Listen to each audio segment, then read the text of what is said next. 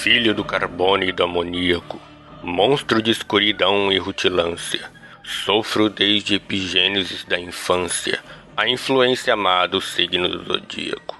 Profundissimamente hipocondríaco, este ambiente me causa repugnância.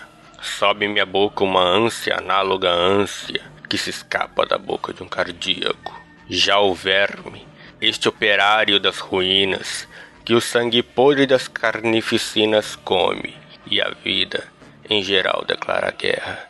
Anda a espreitar meus olhos para roê-los, e há de deixar-me apenas os cabelos na frialdade inorgânica da terra.